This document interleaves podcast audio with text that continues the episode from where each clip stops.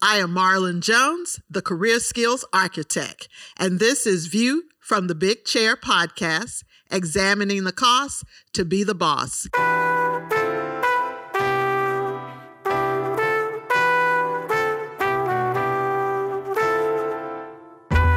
Purpose of this podcast is to share information with students in sports administration programs and with young professionals and those who are underemployed in sports administration. We talk with guests who sit in the big chair, those persons who are directors of athletics, who are head coaches, commissioners, or directors of different areas within athletic administration. We learn from their journey and we also learn what skill sets they look for when they are hiring for positions so that you know how to prepare so that you can get to your own big chair. Today, our guest is Tony O'Neal.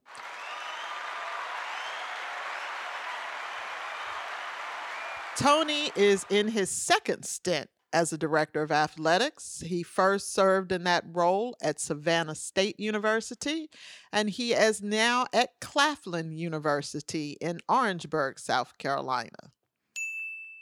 Tony, you started as a football student athlete. So, share with our listeners a little about your sports administration journey. Well, never thought I would be in this field. My degree is in social work, social welfare, and I was a counselor.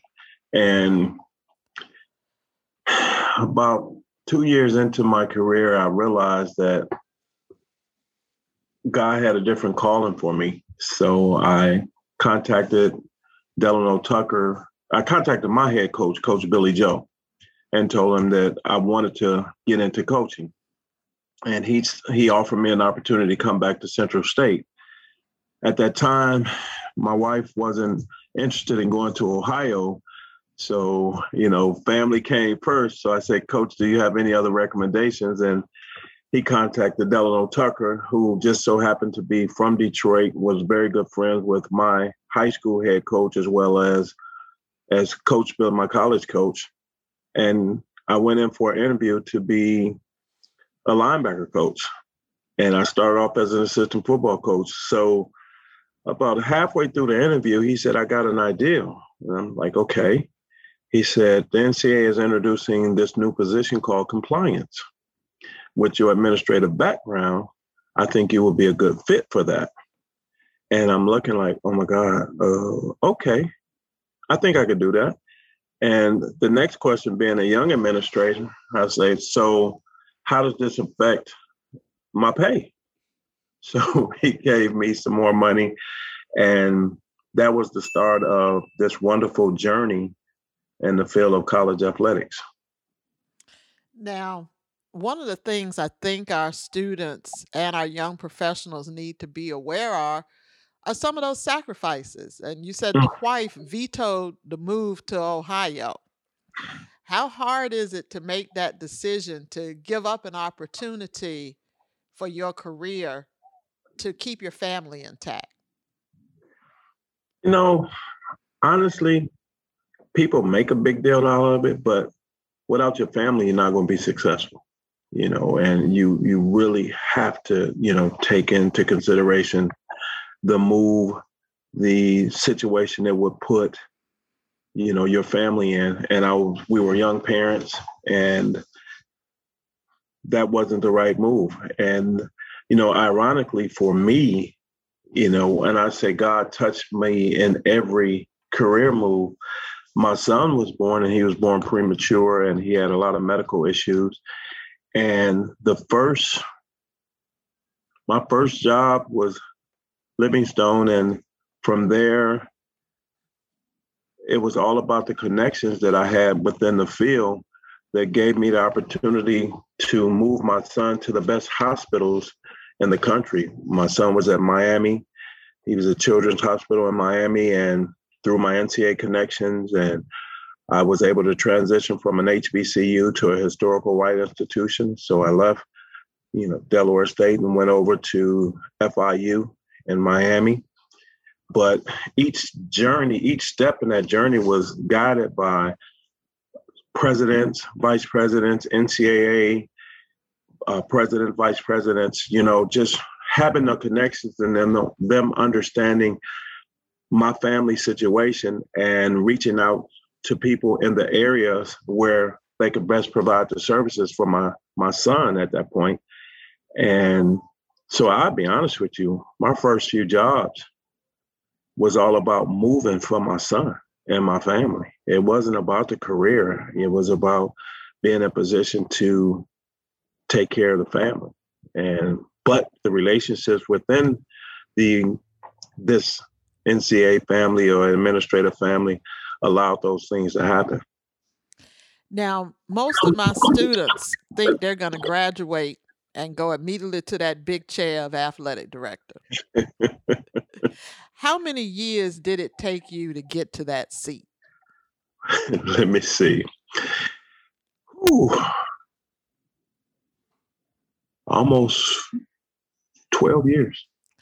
See, it is it not just add water. no, it is not. And and and for us as young African Americans back back in the day, I can say that now, back in the day, we realized that our counterparts were getting jobs that we felt that we were qualified for. So it was a group of us, and it was Jerome Rogers, you know, Dale Robinson, and and Greg. And uh, we sat in Lance Boston. We sat in a room one day and we were like, what can we do to make sure people notice us? So we started wearing suits no matter what meeting we went to. And we started presenting. And then we got we got Carolyn Henry and and Stan Wilcox and and Hogan and, and everybody involved. And we started this major push to make sure that people knew who we were. And we worked hard. We got into all the leadership groups, you know, organizations. We we presented every chance we got, and we made sure people knew that we were good at what we do. You know, and it didn't hurt that every all of us, B. Greg, and all of us were six four or better. so when we came walking through the room, and then then you see Kenny Miles and, and Big Mark and, and Walt, and then all of a sudden, the joy of it is when you and the women start coming in and buying in, and so they called us the posse, and then we look up and you got you, Danita, uh, Radcliffe. I mean, everybody. I mean, so as African Americans, we joined forces together. You know, we started, the women joined in, and we made this major push for people to understand. And then look at you, you went on to get your law degree, and everybody started advancing, and and we made people notice our skill set, not the color of our skin. We made made sure they knew our skill set. You know, I remember sitting with Stan Stan Wilcox and Carolyn Henry, and they they weren't getting the the jobs in the that we felt they should get. And then all of a sudden, Stan goes back and you know he's vice president and and Carolyn Henry ended up being associate commissioner, and you know, in the conference, and you know, so I look back at those journeys and and I I, I treasure the brother and sisterhood that we had you know, advancing each of our careers. And then each place that we went, we made sure that each of us were successful. And I think it's the combination of the relationships, but we didn't connect to see how we could individually advance our careers. We connected to support each other on our journey. Yes. And yes. That helped Very well all of us be successful in different roles because yes. we had somebody we could call that we could bounce things off of that we could talk to and who could talk us down off a ledge. Right. I remember many of those conversations. Yes. So re- relationships are key and critical. Yes. now you've worked in a lot of roles, and I think one of the roles is one that a lot of our students don't understand the opportunities that are available in that area. And that was with facilities and operations management. Tell the young professionals what kinds of opportunities there are in those two areas of athletic administration. I Definitely will. Let me take it back a little bit. I started in compliance, and as my career grew, I went on to and was able to become a director of athletics. And I will say this to all of our listeners and young people as well. Whenever you leave a job, you leave it better than it was when you got there, and you put yourself in position that if they ever if you ever wanted to go back you could i was fortunate to go back to two institutions where i, I start i worked and went back a second time. My second stint at bethune-cookman with my dear friend my brother longtime athletic director lynn thompson. When we sat down we we put a plan together to elevate young careers. And but in that transition it meant that as a director of compliance, associate AD for compliance, I needed to find someone that ultimately could take over that compliance role and take over the academic role and allow me to maneuver in other areas. So again, being versatile was very, it was critical in my growth. So, and again, there was, you know, Lynn Thompson who said, okay, how do we, how do we utilize your skill set? So, as a previous director of athletics, of course, you have to oversee facilities. You have to make sure things are done. So, he said, This is what we're going to do. You have facilities and strategic initiatives. So, you have to create the new things, you have to create the building plans, you have to still do your fundraising piece. You got to make sure we got this much money coming in and the facilities are here. And from there, I got on the phone and I started calling my, my buddies that were facility directors. And I said, teach me the game. And as they started showing me the ins and outs of the field, I'm like, wow, this is powerful. And this this is a strong field. When you look up and you're managing game day operations and you're managing for football games, basketball games, ultimately bowl games, you know, I mean, it just it expands that knowledge base. I, I I tell people all the time, you have a tool belt the object of your tool belt is to find new tools to put into that belt. And once you put it into that belt, you can always go back to it. So compliance was my bread and butter. But as I moved on through my career, you know, everything from coaching. I remember when Lynn looked at me and said, okay, we're starting a bowling program. I said, okay, cool. He said, okay, get it going. So I'm working and doing all the the ins and outs of getting bowling together. And I said, you know, hey, we need to go ahead and hire this coach because, you know, the season, you know, the school year about to start. And he looked at me and he said, oh, it's your baby, you coach. I said, no, I've never coached bowling before. He said, oh, you got this. And I said, okay. And I went straight to my assistant, who was Sonia Hurd at the time. Sonia was an avid bowler. So I said, Sonia, we got a new task. And she said, What? I said, We're the bowling coaches. Ultimately, we built a program that was one game away from playing for the national championship. We finished fourth in the country overall and our growth. And from that, it led to me years later, again, not realizing, but improving that tool belt. It ultimately led to me being the first African American chair of the NCAA National Bowling Committee. You know, so again, you don't you don't you make the relationships, you work your butt off, and you feel that tool belt, and opportunities begin to present themselves, and you're in a better position to take advantage of them. Now, as an athletic director, you hire coaches and other administrators. What are the top three skills that you look for when you're going to add someone to your staff?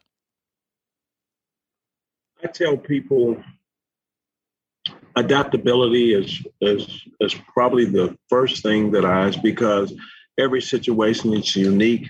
I don't I don't particularly want to hear that someone come in and say what I what what we did at at this institution, you know, and it's always it's always good to know what you did there, but you come in and you figure out where you are, how it is functioning there, and then what you can bring to enhance it, you know.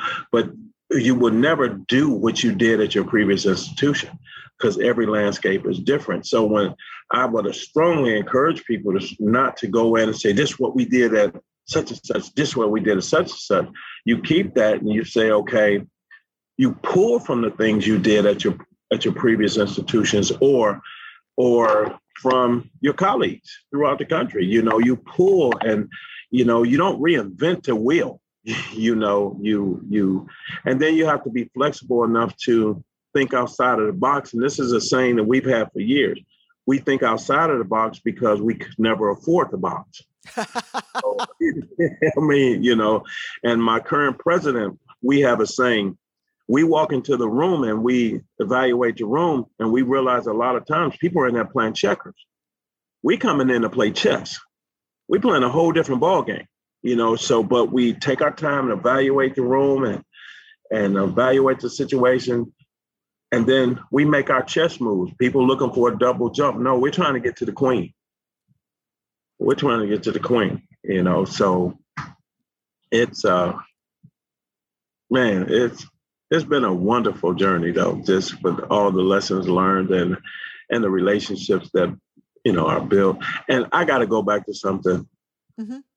Unfortunately, my son did pass away, you know, but I I found a card that you sent. Mm.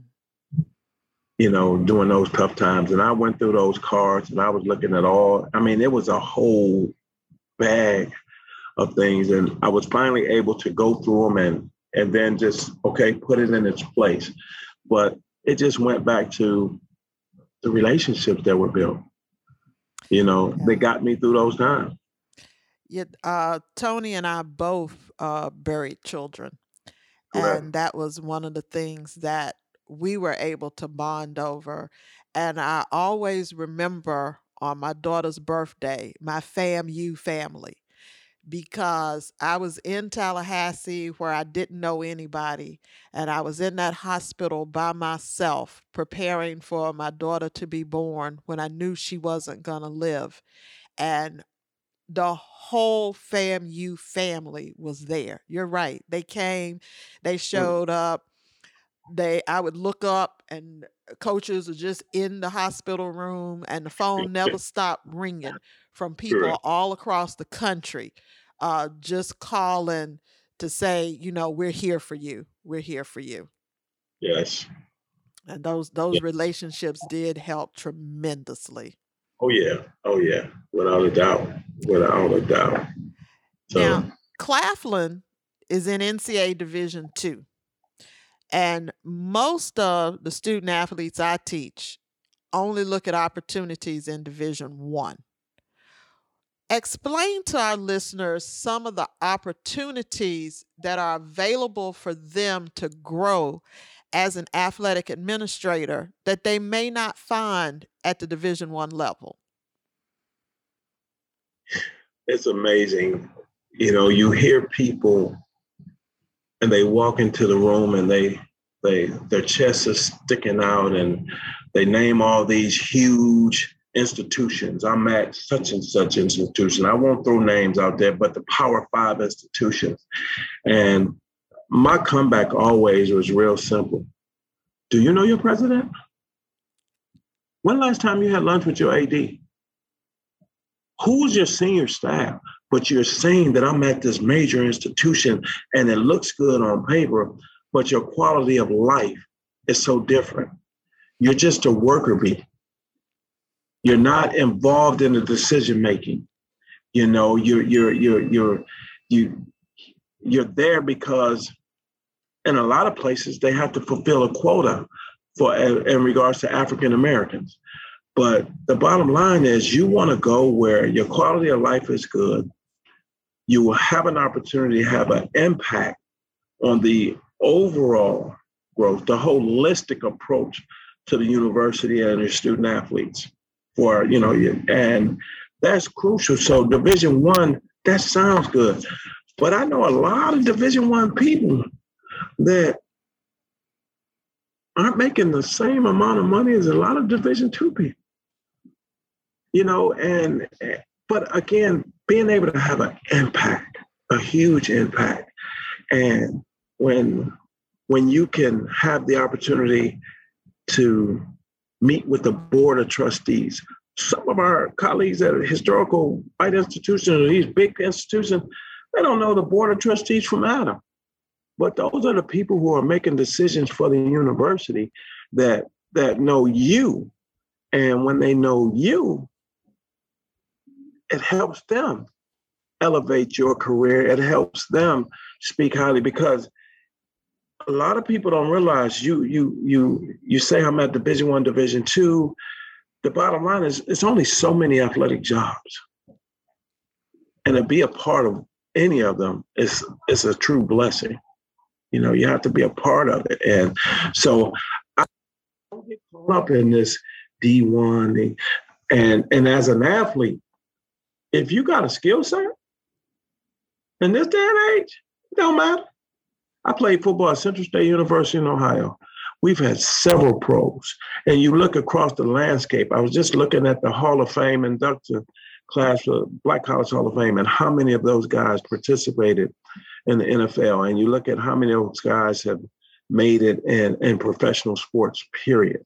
So find a place where you fit, find a place that you will have an opportunity to grow and enhance your life you know, not just be that pawn. You really can make an impact. I graduated from an HBCU, a Division two institution, and our program was ranked one of the, the top three. We were the third best program in the history of Black college football. And I always tell people, I said, that's third is good, but I, I want to put the disclaimer out there. The two teams that were ahead of us played during an era where all of the Black athletes had to go to historical Black institutions.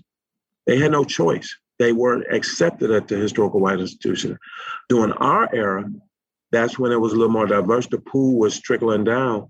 And so when I talk to some of the older guys and they get there, I say, no, I'm not disrespecting y'all because y'all were the truth. But I'm just saying you know, in our day and age, you know, we we we we there. But I'm gonna take third out of respect because y'all had to deal with things we didn't have to deal with. But again, just being a part of history, you know, and it's it's amazing. So I sit here sometime and I'm and I just pinch myself because I was fortunate enough to play at play at a HBCU and compete for national titles. I was fortunate enough to work at an HBCU within HBCUs and beat the top teams in the country at Bethune Cookman. I will use that right now because my relationship with Bethune and Lynn Thompson and Sandra Booker and Reginald Thomas and and our former presidents, Dr. Bronson, Dr. Reed, Dr. Jackson, who believed in us as a staff. And we were we were able to put together programs to go on and our softball program beat the University of Florida that day that coach got fired. Our baseball program beat the University of Florida, and the only thing that saved their coach was the fact that we lost to them again in the championship game, but they won the World Series. As a bowling coach, we went to their tournament and beat Florida at their tournament and beat Weber, the national champs. That bowling coach got fired. You know, so the historical white institutions are like, that shouldn't happen. But for me, they put their pants on like we do. Any of these schools do. So all you want is an opportunity. And when you get that opportunity, you make the best of it. So going to Division One, all that sound good, but at the end of the day, I'm sitting here as a director of athletics and my life is good. My family life is good. And I went to little old Central State in Ohio. How about that? Now, you are also active in a lot of professional associations. How has that participation helped you to advance your career? Oh my God. Again, that's that's the networking. It was I remember when we we were chosen as the second class of the Leadership Institute. And, you know, my president wrote the letter and we got in. But when when I was chosen for the fellows, I I, I'll never forget when they told me my my recommendations were overkill. Well, the chair of the committee wrote a recommendation letter for me, and and they were like, "Tell me that's overkill." But I said, I just wanted y'all to know I had I had some backing, but it was important to get into the leadership organization. And then from there, just within your community, that was within the NCA, the Fellowship of Christian Athletes, and and local community uh, organizations. It's very important to be involved with that because, again, the job, our job is to build relationships and to build programs and to build people. And you just can't do that just with the university. So it is crucial to get involved with, you know, the professional organizations. And, that, and that's where the networking start. You know, I, I mean, when I became the chair, of the National Bowling Committee, I remember they said, Tony, leave the room. And I said, okay. I, everybody walks out and nobody says anything to me. And I'm looking like, okay, uh, what's going on? They say, oh, you're the chair. You know, like it was because of the relationships. they said, we just, we just unanimously, you're the chair. But it was relationships. And, and it was my colleagues in both black, white, green, blue, yellow, it didn't matter. It was the fact that they trusted the skill set that I had to lead. And that was such an honor, just like being a director of athletics is such an honor because that means people are trusting in your skill set and your leadership capabilities. And you can you you you you have to be thankful for that. But the organizations, you have to get involved. You can you will never get anywhere by yourself. I can guarantee you that. That is so true. So true. Now, please explain for our listeners what the NCAA Fellows Program is and how hard it is to be selected to participate. it's so funny. I just got off the phone with Dee Dee Merritt, who who oversees the program right now, and we're working on a project together for our students. But the Fellows Program is the elite program for minority administrators that that has aspirations to become directors of athletics or or just move in leadership roles. So getting in that is very competitive. It is very very competitive because uh, it's only six individuals that that that they choose per cycle, and being a part of the second cycle was huge for me, but it, it really went. The beauty of that, when we graduated from the leadership, I mean, from the fellows program, we graduated in June. July, was the director of athletics at Savannah State University. And all of that again was when they did their research and they looked back and started reaching out to my colleagues and and then the individuals who chose us for the Leadership Institute, and they said, "These are the bright young. This is the bright young talent that we have." And so I can't say enough about the different organizations. And once you are in, like when I was talking to uh, Dee Dee Merritt today, we were talking about when we get to the NCAA convention, our our reception and and, and you know how we're gonna get together. And you know, it's been a while because of COVID, but we're excited about our our reunion to speak.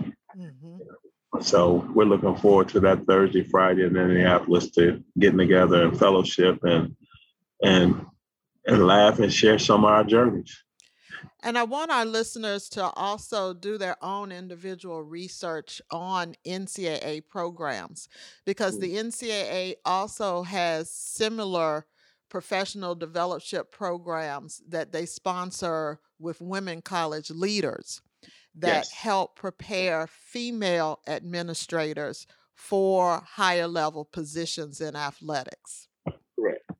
Correct. I mean, and and again, I'm forgive me for being this way. And well, I don't need to be forgiven. I'll tell everybody.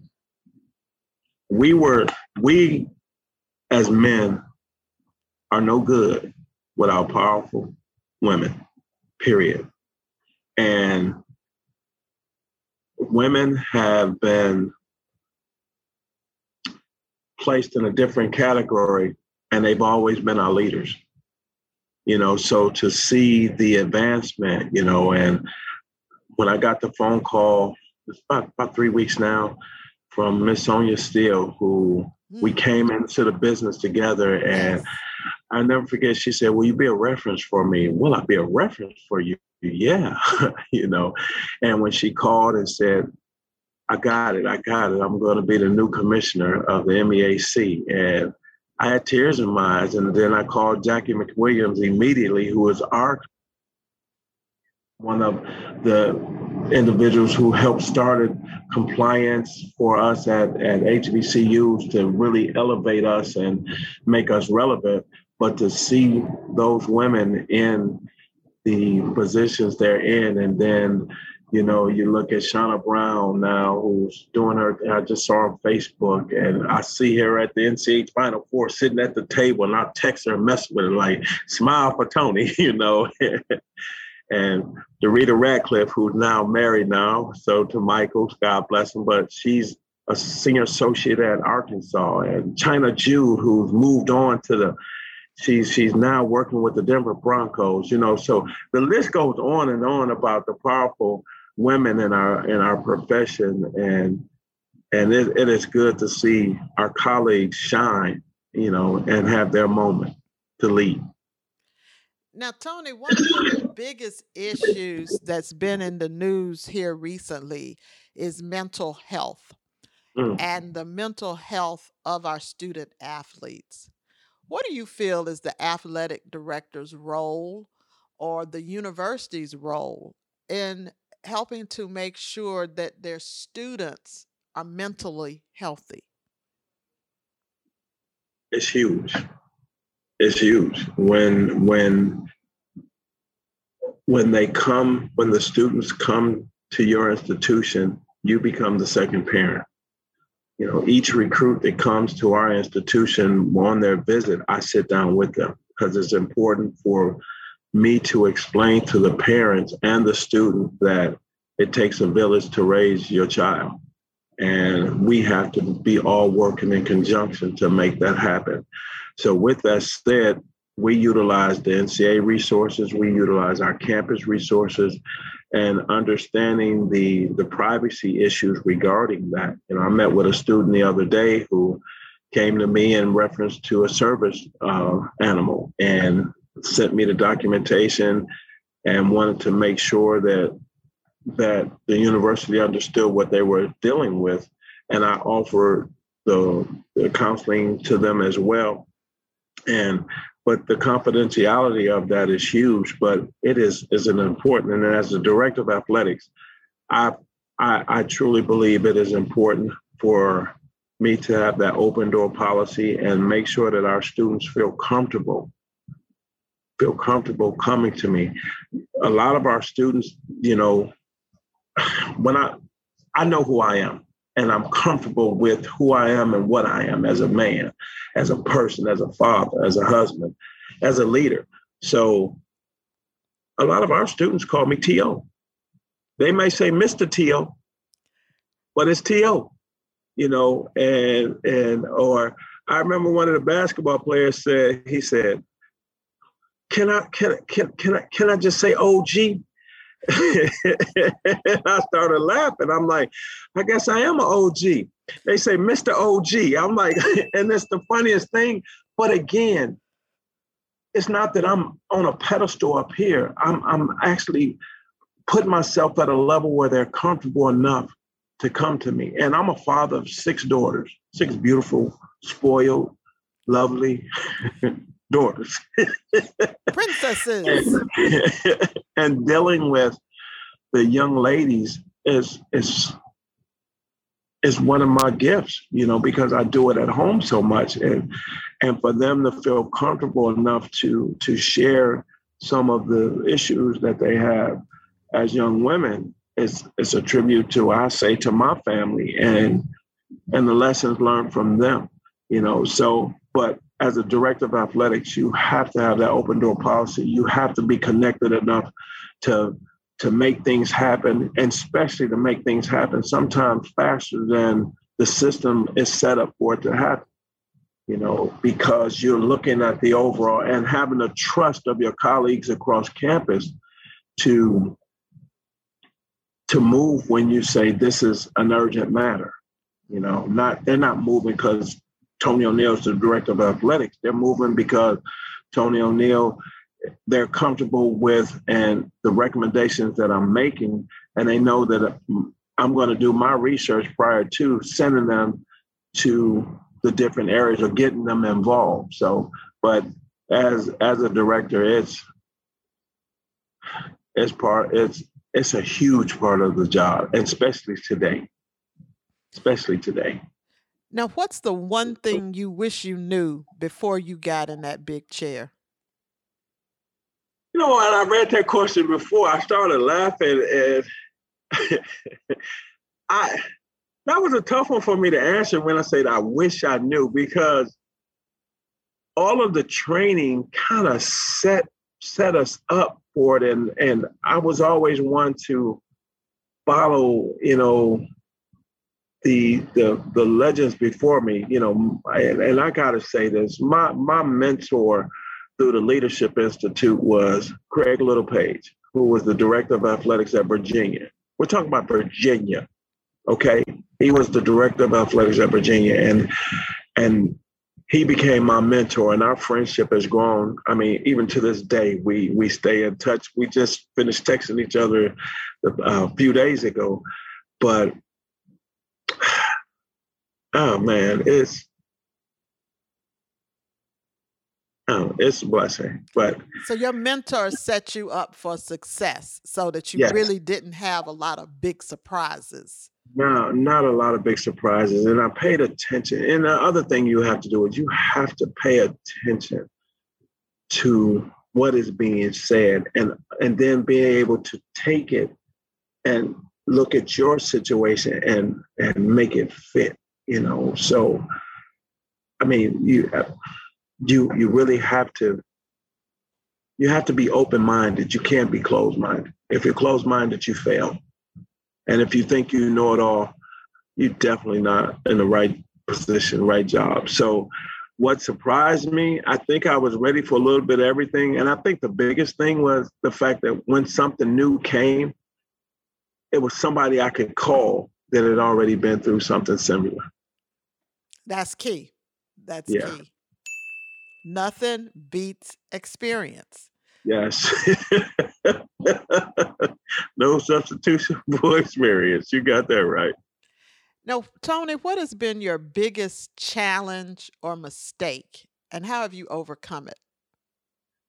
Biggest challenge early on was juggling family. Again, because you want to be successful, you re- you really want to make your mark, and especially during the era in which we came up, it was a different situation. You you had to fight so hard just to be recognized in your profession, and then juggling, you know, your kids and your family. I think I was blessed, but uh, life lessons with my son's situation that that automatically took me back to the family because you know each day we were fighting a different kind of situation. So but the biggest challenge is making sure that you balance you balance your life. And if you can't if you don't balance your life because one thing i'll tell you that job is going to be there. It was there long before you got there and going to be there long after you're gone. You give it the best you got. But if you're not your family's not in a good place and and then it's not working for you you know and you got to balance my my children grew up on campus you know so much that as they got older they didn't want to come back and go to school for free. Because they were tired of being on that campus. yeah. So, you know, we'll have we'll have two daughters out of the six that that actually came to school with me and uh, three actually and one transferred out. My oldest transferred out and and uh, and but it's a lot of additional responsibility on them as well. And and sometimes, like they said, Dad, we we just, you know, we we just want to be who we are. And every time they see us, they say that's Tony daughter. Mm-hmm. so, and then they find out they go to another institution, and they still Tony because once daughter. they find once they find out that that's my baby. my daughter's at FAU right now, and she turned her head like, "Oh, that's that's Tony's daughter." She, you know, so you can't escape. You can't escape it, Who but in their minds are. they are. Yeah. But it's okay. my daddy used to say that you know you have to be careful with your job and letting it overtake your life because he mm. said if you died tomorrow, yep. they may remember to send some flowers to your family, or they may not, but they definitely will have you replaced before the end yes, of the week. Indeed. Yes, indeed. Your daddy was a wise man, and I preach that constantly. You know, that you know this, you know, quality of life, yes. you know, and that balance. So, I, you know, the the thing is that I would recommend is you find that balance, especially when you're young in your career. You know, and and remember that it's not just all about you. Yes. You've yes. got to know it's not all about you. You have to make those sacrifices. When we went to South Carolina, we had one baby left, and we did everything to set her up, and COVID kind of disrupted things. And she ultimately, I'll never forget when she broke down and she says, All of my sisters graduated from Spruce Creek, and I'm going to be the only one. I want to be like my sisters. And I'm like, Oh, I don't know how we're going to do that. And her older sister said to me, Daddy, bring my baby sister here to me. And that's how we were able. So family again stepped up. And to my daughter's credit, the baby, she finished her classes. She's graduate officially a graduate of high school, and she's moving on to college in January, and she will be with her sister, who's a junior, and they will be in college together. So again, God works, you know, yes, but does. balancing that family and being able to, you know, that was crucial.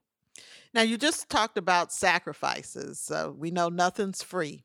What are some of the sacrifices that you think our young professionals need to be aware of that they're going to have to consider as they progress through their career? Mm. I think one of the crucial sacrifices that I, that people will make is financial. You know, financially, you're going to sacrifice a lot. You know, because first, when you're starting, you're not going to walk into that big job. You'll be very lucky to walk into that big job. So, you know, but in other areas, other jobs outside of, say, college athletics, that might be more lucrative financially. But understanding the rewards to being a part of athletics or being a part of uh, collegiate administration. There, there are a lot of pluses there. So it's it's it's just crucial that you pay attention to those little things. But the sacrifice, you know, you you you you're gonna make. I think the the biggest sacrifice early on is financial, and then, you know. I don't know if I want to say sacrifice, but the thing you have to be cognizant of is with the financial challenges, how to balance that, you know, with being a young parent, if that's the case, you know, or or your wife and her career, or your husband or the husband and their career, and and which state that you can live in that that will that will balance that thing for both of you and and just finding that common that common ground you know that that makes the sacrifices not as heavy. You know, they're going to be sacrifices, but you want to balance that. And and I know this this is a little off track, but wherever you go, whatever job you take, the first rule of thumb that I tell all of our young people is this. If they have a 401k, max it out. They look at me and they say, What do you mean? I can't afford. I say, Yes, you can. I say, max it out. I said, where else are you going to get free money? If they're matching, you get 3% and they're coming in with 3%, 7%, whatever that is, you max it because one thing you will learn to do is pay your bills. So once that money start coming out and it's out of sight, out of mind, and it's growing and it's growing, and you you don't see it, and before you look up, you're 10 years in and you've been putting money in that 401k and you got a nest egg. You know, I'm at the end of my career. I maybe have 10 years left. And so my thought process is totally different now. It's it's about maximizing all of the income because I want to enjoy retirement. But fortunately for me, I'm in a field that as long as my mind is sharp and my body can move, I can work a little longer than the uh, the retirement age and be successful, but I have to plan as though 65 is, you know, and but so I would tell all of you early on to make that financial sacrifice too. No matter what your salary is, you match that 401k that your institution is providing for you. Any opportunity to put money aside, take advantage of it. And the last thing you want to do is get into retirement and have to downgrade your standard of mm. living because you don't have enough money to afford the house that you've been living in or be able to drive the car that you've been driving and you don't have enough money to even downgrade to a lower level of car. You hit it on the head. So let me give the definition of retirement as our business manager says all the time Bonnie and Tony, definition of retirement to be able to do what you want to do, when you want to do it, and how you want to do it. That's retirement. All right. All right. now it's overtime. Overtime. Okay. What book do you suggest aspiring sport administrators read? It was uh, what is that? Uh, the cheese. Move my cheese. Who moved my cheese? You know, oh my God, phenomenal. What has been your best day in the big chair? Each graduation day. Conversely, what's been your worst day? Unfortunately, when the Lord takes someone early in the profession and a student because it, it's happening and you have to deal with that. That's been my worst. And knowing what the parent is going through when the loss of a child. That's that's that's been the most difficult. All the other stuff I can, you know, that's you know, lot wins, losses and things like that. That that's nothing, you know. So I would say that would be my worst. What is your go to inspirational quote? wow, that's a good one. And don't laugh at me, y'all. But it's it's not just a quote, it's it's a song that I used to listen to as a football player. And people said, Oh, what you listen to? And it was the greatest love of all by Whitney Houston. And they're listening to Kool Moe Dee and Run DMC, and they listen, and I'm over there, and I got my mellow song on, and they're like, "Oh, tell them what you listen to." I said, "The greatest love of all," and they start laughing. But then I said, "You know, the greatest love of all is inside of me." And I believe the children are our future. Teach them well and let them lead the way. Show them all the beauty they possess inside. Give them a sense of pride to make it easier. That's what I live on every day. And what is a motivational movie that you suggest young professionals watch? You know what? That's a good one, but I, I can't say my motivational movie because I'm I'm a hood rat from Detroit. So mine was just yeah, ooh, I don't know. That's a good one. Uh, Jackie Robinson. Jackie Robinson. All right, we're gonna go with that. That's that's the one we're gonna go with. Uh, there you go. Tony, it has been a pleasure. Thank you so much for joining us, for sharing your pearls of wisdom with the next generation of young professionals. You're right, we're nearing the end and I think it's our responsibility as we get closer to closing out our careers that we share what we've learned with those who are coming behind us so that they'll know to do the same. Yes. Thank you for listening to our podcast. I hope that the notes you took from our guests will help you as you plan and build your career. Please remember to rate, review, and subscribe to our podcast view from the big chair, examining the cost to be the boss. I'm your host, Marlynn Jones, and I thank you again for listening.